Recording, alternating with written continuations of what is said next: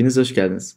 Bugün sizlerle ilişkiler ve bilgelik üzerine konuşacağız ve Yakup 3, 9, 18 arasında bakıyor olacağız. Dilimizle Rabbi babayı överiz.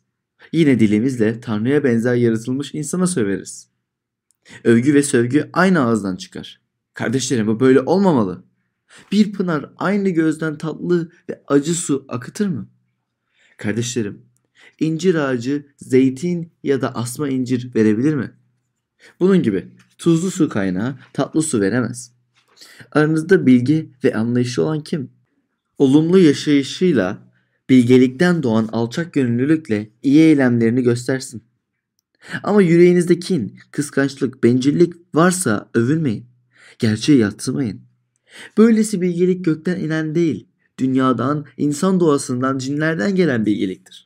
Çünkü nerede kıskançlık, bencillik varsa orada karışıklık ve her tür kötülük vardır. Ama gökten inen bilgelik her şeyden önce paktır. Sonra barışçıldır, yumuşaktır, uysaldır. Merhamet ve iyi meyvelerle doludur. Kayırıcılığı, iyi ikiyüzlülüğü yoktur. Barış içinde eken, barış yapıcıları doğruluk ürününü biçerler. Bu Rabbin sözüdür. Amin. Şimdi paylaşımı için sahneye vaizi davet ediyorum. Şu anda Yakup, Yakup kitabına bakıyoruz. Neden? Çünkü Yakup'un kitabı çok pratik bir kitaptı. Çok pratikti çünkü iman ve eylemlerini birleştirdi. Son iki haftada sözcüklerin gücü hakkında konuşuyoruz. Sözcükler bizi hem cesaretlendirebilir hem de incitebilir. Bunun nedeni nedir? Çünkü inanılmaz bir güçe sahiptiler. Biz insanlar Tanrı'nın suretinde yaratıldık. Tanrı konuşan bir Tanrı'dır. Biz de bu yüzden konuşuyoruz. Yaşamak için kelimelere ihtiyacımız var. Biz böyle yaratıldık. Üniversitede sosyal işleri okudum. Sosyal hizmet tarihi diye bir dersi vardı. Orada inanılmaz bir hikaye dinledim. Eskiden insanları daha iyi araştırabilmek için çocuklar üzerinde deney, deneyler yapılıyormuş. İnsanlığın orijinal dilini öğrenmek isteyen imparator varmış 13. yüzyılda. Bu nedenle bazı yeni doğmuş çocukları annelerinden aldırmış ve hemşirelere vermiş. Hemşireler çocuklara süt verirdiler ve onları yıkardılar. Ancak hiçbir koşulda onları kucaklamayacak ya da onları konuşmayacaklardı. Büyüdüklerinde İbranice mi, Yunan, Yunanca mı, Latince mi, Arapça mı yoksa ebeveynlerinin dilini mi konuşacaklarını öğrenmek istedi. Ama bunu öğrenmek için boşuna çabaladı. Çünkü bütün çocuklar öldü. Hemşirelerinin sevgisi ve dili olmadan yaşayamazlardı. Konuşmak biz insanlar için inanılmaz derecede önemlidir. Ve aynı zamanda dilden iyi ve kötü şeyler çıkabilir. Yakup sözlerimizle ilgili sorunun kalp olduğunu söyler. 10. ve 11. ayetleri şöyle der. Övgü ve sövgü aynı ağzından çıkar. Kardeşlerim, bu böyle olmamalı. Bir pınar aynı gözden tatlı ve acı su akıtır mı? Hem tatlı hem de acı su vardı. İnsan yüreği tatlı ve acıyı hissetme kapasitesine sahiptir. Eğer yüklerimiz için hiçbir şey yapmazsak, sözcüklerin gücünü kötüye kullanacağımızı ve bu süreçte başkalarına zarar vereceğimizi söylüyor. Geçen hafta bunun hakkında konuşmuştuk. Yani konuşma yoluyla bu muazzam güçe sahibiz. Bu gücü nasıl kullanacağız? Dilimizi doğru kullanmak için nasıl bilgilik edinmeliyiz? İşte 13. ayetin itibaren bahsettiği şey şu budur. Artık sözlerin bahsetmiyor. Bilgilik konusuyla ilgileniyor. Bilgilik ilişkilerle ilgilidir. Metinde bilgilikten olumlu ve olumsuz olarak söz edilir. Örneklere bakın. Bunlar bize bir şey gösteriyor. Bilgilik burada insan ilişkileriyle bağlantılı olarak yer alır. Bilgilik, kendimizi ya da başkalarına zarar vermeyecek şekilde yaşama becerisi anlamına gelir. Bilgilikle dolu bir yüreği ve bilgilik dolu bir yaşamı nasıl geliştirebileceğimizi anlatıyor. Metinin bilgilik ve ilişkilerle ilgili üç soruyu yanıtlayalım. Gökten inen bilgilik nedir? Dünyadan gelen bilgilik nedir? Bilgiliği nasıl elde ederiz? Tekrar söyleyeyim. Gökten inen bilgilik nedir? Dünyadan gelen bilgilik, bilgilik nedir? Bilgiliği nasıl elde ederiz? Birinciyle başlayalım. Gökten inen bilgilik nedir? 13. ayeti tekrar okuyalım. Aranızda bilge ve anlayışlı olan kim? Olumlu yaşayışıyla bilgilikten doğan alçak gönüllülükle iyi elemlerini göstersin. Bilgilik kendini sadece konuşarak göstermez. Bilgiçi sözler olsa bile. Her şeyden önce yaşamınızda gösterir. Birinin bilgi olup olmadığını ne bildiğinden değil, nasıl yaşadığından anlarsınız. Ne bildiği değil, bu bilgiyi nasıl uyguladığı önemlidir. 13. ayeti göstermek sözcüğü geçer. Bu, diğer insanların sizin işlerinizi görebileceği anlamına gelir. İsa, Mata 5, 16'da şöyle der. Sizin işiniz insanların önünde öyle parlasın ki, iyi işlerinizi görerek göklerdeki babanızı yüceltsinler. Bu, bilgili, bilgili yaşarsanız insanların bunu göreceği anlamına gelir. Bu, çok fazla bilgiye sahip olduğunuzda otomatik olarak bilgi olacağınız anlamına gelmez. Ya da neyin doğru, neyin yanlış olduğunu bilirsiniz. Doğru olan, olanı yapacağınız anlamına da gelmez. Bir örnek vereyim. Neredeyse bir yıl önce Hatay'da korkunç bir deprem oldu. Binlerce insan vefat etti. Ne yapabileceğini bilmek başka bir şey, yapmak başka, başka bir şey. Evlerini kaybeden insanların çadıra, sıcak giysilere ve yiyeceğe ihtiyacı olduğunu herkes bilir. Ancak bir kişi gidip bunları getiren ya da başkalarının gitmesini sağlayan ve destekleyen kişidir. Spordan başka bir örnek. Futbolu ele alalım. Her futbolcu kuralları bilir. Neden? En iyi futbolcular 20 yaşındaki genç oyuncular değildir. Onlar hızlıdır ve kuralları bilirler. Çünkü te tecrübe diye bir şey var.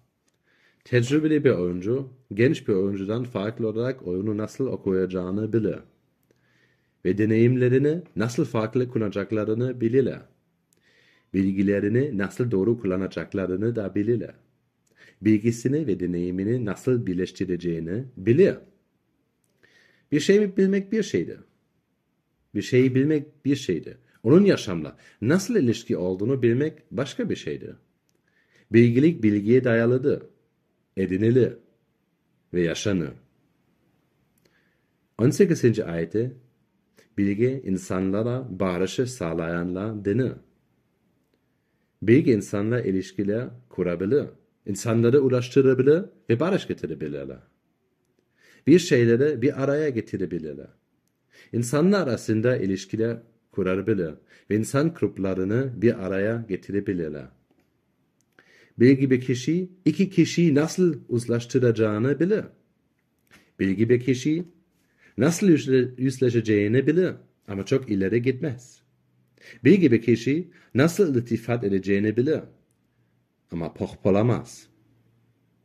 Bilgilik bir gerçeği, bir kavramı, bir kelimeyi kavrama ve onu somut, somut hale getirme yeteneğidir. Başka bir deyişle, gerçeklikle ilgilidir. Bilgilik, bilgiyi doğru bir şekilde uygulamak demektir. Ama hangi bilgi? Burada gökten inen bilgilik ne anlama gelir? Bu bizi nihai bilgiliğe götürür. Kutsal kitap ne der? Doğru bilgiliğin Tanrı'yla ilgisi vardır. Bilgiliğin başlangıcının Rab korkusu olduğunu söyler.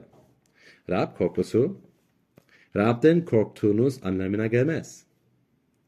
130. Mesmur şöyle der. Ama sen bağışlayıcısın. Öyle ki senden korkulsun. Bunu gördüğünüzde bu pasajdaki korku sözcüğünün bizim anladığımız şekli, şekliyle kaygı anlamına gelmediğini hemen fark edersiniz. Tanrı'nın sizi sevdiğini biliyorsanız neden korku dolu olasınız ki? Çünkü buradaki korku sözcü huşu içinde titremek, hayret etmek anlamına gelir. Bilginin başlangıcı. Tanrı hakkındaki bilginizin özdeşleşe, özdeşleşebileceğiniz bir şey haline gelmesidir. Tanrı'nın bilgisini kendinizle, yaşamınızla ilişkilendirdiğiniz zamandır. Bilginiz bilgiliğe dönüşür. Bir Hristiyan olarak büyümek gerçekten de bu demektir. Tanrı'nın sevgisini tanırsınız. Merhametini görürsünüz. Bağışlayıcılığını tanı ve deneyimlersiniz. Onun kabulünü deneyimlersiniz. Bu konuya daha sonra değineceğim. Endişelenmemizin, günah işlememizin, üzülmemenizin tek nedeni, yapmamız gereken her şey, yapmamamızın tek nedeni bildiğimiz, bilgiliye dönüşmemiş olmasıdır. Çikolatanın tatlı olduğunu bilmek ile dilinizde çikolatanın tatlılığını deneyimlemek arasında fark vardır. Bilgiden bilgiye geçmişsinizdir. Aynı şey Tanrı içinde geçerlidir. Sizi sadece dindar bir kişi değil de Hristiyan yapan şey bilgiden bilgiye geçmiş olmanızdır. Bunu nasıl bağlantılı olduğunu gördünüz. Ve bu da yaşamınızı değiştirdi. 13. ayet ve yaşam değişikliğinden söz eder. Değişim, Tanrı giderek daha fazla tanımak anlamına gelir. Bu yukarıdan gelen bilgiliktir. Bu gökten inen bilgiliktir. Ama metin aynı zamanda dünyadan gelen bilgilikten de söz eder. Bu da bizi ikinci soruya götürüyor. Dünyadan gelen bilgilik nedir? Ben şimdi yine ayetlere 14-16 okuyacağım. Elinizdeki bültende takip edebilirsiniz. Okuyabilirsiniz. Ama yüreğinizde kin, kıskançlık, bencillik varsa övünmeyin. Gerçeği yatsımayın. Böylesi bilgilik gökten inen değil, dünyadan, insan doğasından, cinlerden gelen bilgiliktir. Çünkü nerede kıskançlık, bencillik varsa, orada karışıklık ve her tür kötülük vardır. Metin bize Tanrı'dan gelen bir bilgilik ve Tanrı'dan gelmeyen bir bilgilik olduğunu söyler. Bu iki bilgiliği birbirinden ayırmanın bir ölçütü de sonuçlarının ne olduğudur. Ayet 17 Tanrı'nın bilgiliği paktı, barışçılıdır, yumuşaktır, uysaldır, merhamet ve iyi meyveleri doludur, kayırıcılığı, ikiyüzlülüğü olmadığı olarak tanımlanır. Dünyasal bilgilik ise kıskanç, bencil ve bunun sonucunda karışıklık ve kötü elemli olarak tanımlanır. Kıskançlık ve bencillik de bu, pardon, kıskançlık ve bencillik bu nedenle ilahi ve dünyevi bilgiliği birbirinden ayırmak için kullanılabilecek ölçütlerdir. Gökten inen bilgilik Tanrı ile ilgilidir. Dünyadan gelen bilgilik ise biz insanla, insanlarla ilgilidir. Irkçılığın nedeni nedir? Savaşların sebebi nedir? Bir grubun başka bir gruptan daha iyi olduğunu düşünmesi değil midir? Ya da insanların birbirlerinin sahip olduğu şeylere kıskanması. Şu anda bu dünyada arka planda bunun olduğu kaç çatışma var?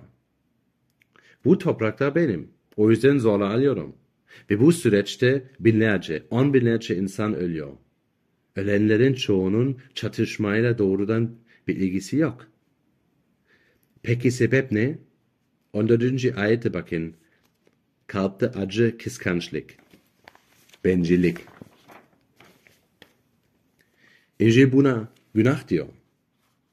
Ve sonuçları da cinayet, hırsızlık ve gibi, gibi kötü eylemler. Ve belki de şöyle düşünüyorsunuz. Evet bu doğru. Bunu anlayabiliyorum. Bu bebat ve kötü insanları. Şimdi size sorum şu. Sizin hayatınızda durum nasıl? Diğer insanlarla ilişkilerinizde her zaman barışçı, nazik, merhametli ve samimi misiniz? Yoksa bazen kıskançlık ya da bencillik gibi düşünceleriniz olur mu? Bir hata yaptığınızda birisi sizi düzelttiğinde nasıl hissediyorsunuz? Bunu alçak gönüllülükle kabul ediyor musunuz yoksa konuşarak mı kurtulmaya çalışıyorsunuz? Bunun için özür diler misiniz? İyi bir arkadaşım bana futbol oynarken başımdan geçen bir olayı anlattı. Bir oyuncu birbirine kötü bir faul yapmış ve onu gerçekten incitmiş. Hata yaptığını farkına varmış ama özür dilemek istememiş. Bu yüzden Zaha'yı terk etti. Gördünüz mü? Özür dilemek yerine oyunu bırakmak istedi. Neden? Çünkü yüreklerimizde acı bir kıskançlık ve bencillik vardır. Kutsal kitap buna günah der. İnsan yüreğinde günahkar düşünceler vardır. Bunu çocuklara da fark edebilirsiniz. İki çocuğumuz var. Titus ve Sofia. Birkaç hafta önce so Sofia Titus'u incitti ve ben bunu gördüm. Ama Sofia benim gördüğümü görmedi. Titus ağlıyordu. Sofia'ya Titus'u incitip incitmediğini sordum. Cevabı hayır oldu. Daha sonra bu yüzden bir ceza aldı. Eğer evet baba özür dilerim deseydi ve özür dileseydi sorun olmayacaktı. Genç ya da yaşlı, erkek ya da kadın olmanızın, nerede yaşadığınızın ya da ne iş yaptığınızın hiçbir önemi yoktu. Tüm insanların içinde günah vardır. Kötülüğün kaynağı nedir? Tanrı'ya yeterince güvenmeyiz. Kutsal kitap bunun nedeninin Tanrı'ya güvenmemeniz olduğunu söyler. Eğer burada biri bu benim için geçerli değil diyorsa o zaman kendi yüreğini tanımıyor demektir. Sizin yüreğiniz, benim yüreğim bazen Tanrı'ya güvenmez. Günah işlerken yaptığımız da tam olarak budur. Sizin bunun tüm sorunlarımız için ne kadar temel olduğunu göstermeme izin verin. Kısaca çok dindar bir kişi ile çok dinsiz bir kişiyi tanıtmama izin verin. Örneğin, Yesuba'da çok dinsiz bir kişi şöyle diyecektir. Tanrı'nın emirlerine itaat etmek mi? Günahkar olduğumu itiraf edeyim mi? Dua mı edeyim? Hayattan zevk almak istiyorum. Tanrı'ya tamamen itaat edersem, sevdiğim şeyleri kaybederim. Eğer gerçekten Tanrı'nın buyruklarına göre yaşamaya çalışırsam, bu yeterli olmayacaktır. Tanrı'nın sizden istediği, e, sizden istediği şekilde yaşarsanız, bunun yaşamanız için yeterli olmayacağına inanıyorsunuz. Bu yüzden sizi seven bir Tanrı olduğu düşüncesini istemiyorsunuz. Hristiyanlığın ne dediğini biliyorum ama gerçekten yapamam. Kendimi tamamlamak zorundayım. Öte yandan sizi dindar bir insan göstermek istiyorum. Tipik bir dindar insan her zaman bir şekilde suçlu hisseden, her zaman bir şekilde endişeli hisseden biridir. Gerçekten ahlakçı ve dindar insanlar ne der biliyor musunuz? Tanrı'nın beni sevmesi için kendimden bir şeyler katmalıyım.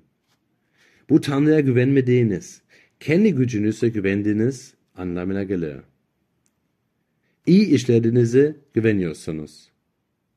Kurtuluşunuzu iyi işlerle gerçekleşebileceğinize inanıyorsunuz. Ancak kutsal kitap kurtuluşunuzu gerçekleştiremeyeceğiniz konusunda çok açıktır.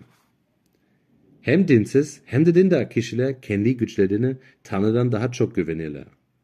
Her ikisinde de 14. ayette açıkladığı gibi yürekte bencillik fark edebilirsiniz. Bencilliği fark edebilirsiniz. Tanrı'yla değil, kendisiyle ilgili olan bilgilik. Ya Tanrı'yı tamamen reddeder ya da işler aracılığıyla onun sevgisini kazanır. Ama bu, bu yüreğinizi iyileştirmez.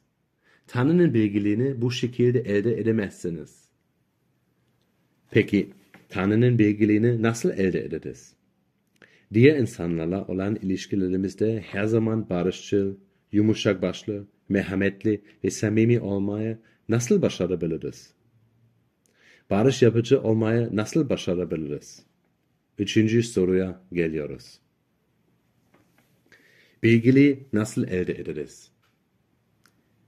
İlk iki düşüncemi tekrar kısaca özetleyelim. Özetleyeyim. Bilgiliğin ne demek olduğunu gördük.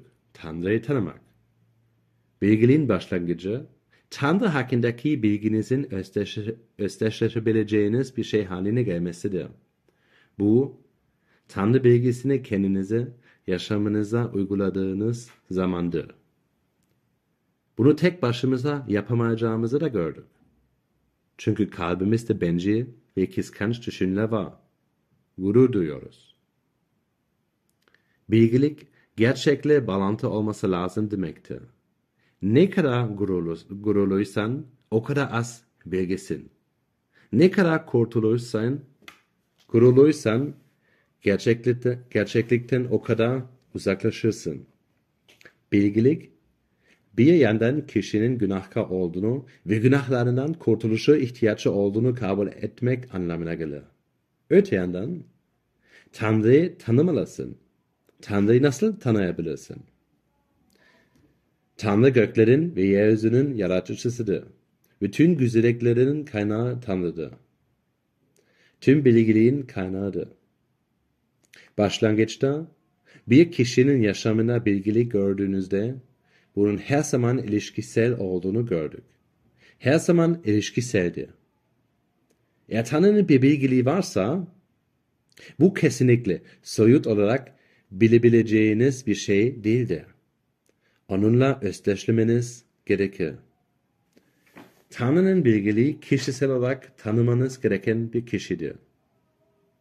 Eğer bilgi ve yüreğin özü bir ilişki ise o zaman Tanrı'nın bilgiliğin kendisi de bir ilişki olacaktır. Hristiyanlar Tanrı'nın üçcü birlik bir Tanrı olduğuna inanırlar. Her zaman Baba, Oğul ve Kutsal Ruh olmuştur. Üç kişilik tek bir Tanrı. Üçcü birlik Tanrı bir ilişki olduğu için Tanrı sonsuzluktan beri ilişkilerle dolu olduğu için bilgiliğin ilişki anlamına gelmesinin nedeni budur. Ve biz bu bilgiliği çarmıhta gördük. Neden biliyor musunuz? Orada başka hiçbir şekilde birbirine bağlanmayacak olan iki şey gördük. Tanrı'nın sevgisi ve yasası. Tanrı'nın gerçeği ve sevgisi. Tanrı'nın kutsallığı ve sevgisi. Bu şeyle birbiriyle bağdaşmazdı. Ama o bunları bir araya getirdi. Bunu yaparken de Tanrı ve bizi bir araya getirdi. İşte bilgilik budur. Tanrı'nın oğlu İsa Mesih beden aldı. Günahsız bir yaşam sürdü ve çarmıhta idam edildi. Suçsuz olarak öldüğü için günahlarımızın bedelini ödeyebildi. Bu da günahlarımızdan dolayı biriktirdiğimiz suçluluk duygusunun bağışlanmasını sağladı. Bu yüreğinizde işlediğinde, onu tattığınızda, sadece bilmekle kalmayıp yüreğinizde alev aldığında, alçak gönüllü ve bilgi olursunuz. Neden biliyor musunuz? Çünkü günahın o kadar kötü olduğunu fark edersiniz ki, Tanrı'nın oğlu bunun için ölmek zorunda kalmıştı. Başka herhangi bir kurban yeterli olmazdı. Aynı zamanda Tanrı'nın sizi ne kadar çok sevdiğini, çünkü kendisini, kendisini sizin için feda ettiğini görüyorsunuz. Çarmıhta gördüğün şey şudu. Ben bir günahkarım ama Tanrı beni o kadar çok seviyor ki benim için acı çekti. Çarmıhın bilgiliği yüreğinizi değiştirir. Bilgi olursunuz. Bu gökten inen bilgiliktir.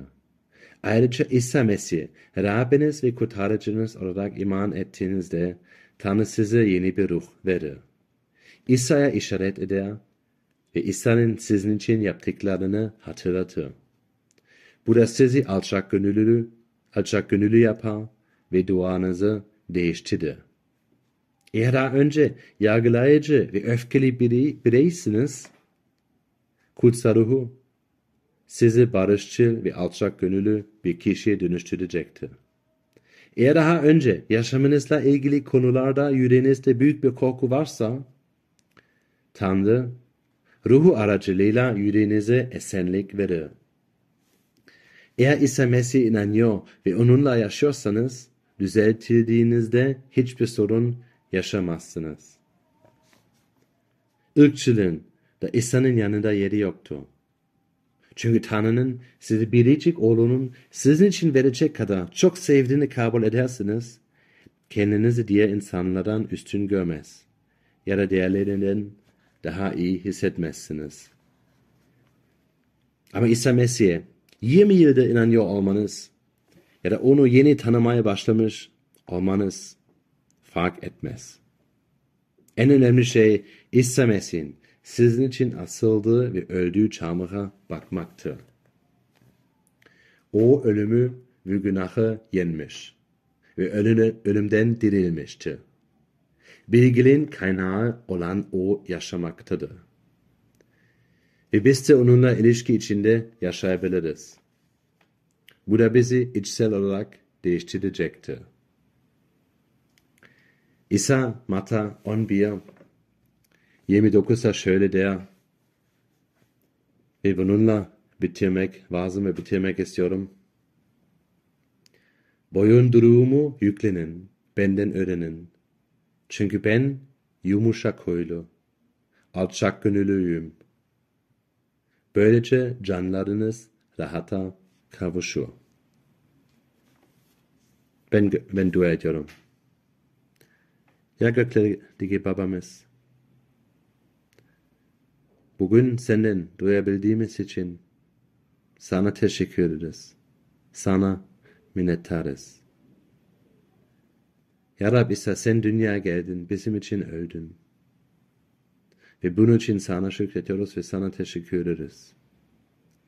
Lütfen yüreklerimizi değiştir. Senin kutsal ruh aracılığıyla lütfen bizi değiştir. Ve diğer insanları, komşularımız, arkadaşlarımız, kardeşlerimizi daha iyi bir şekilde sevmek için lütfen bize yardım et Rab. Sen sevgisin ve sana geliyoruz. İsa adıyla dua ediyorum. Amin.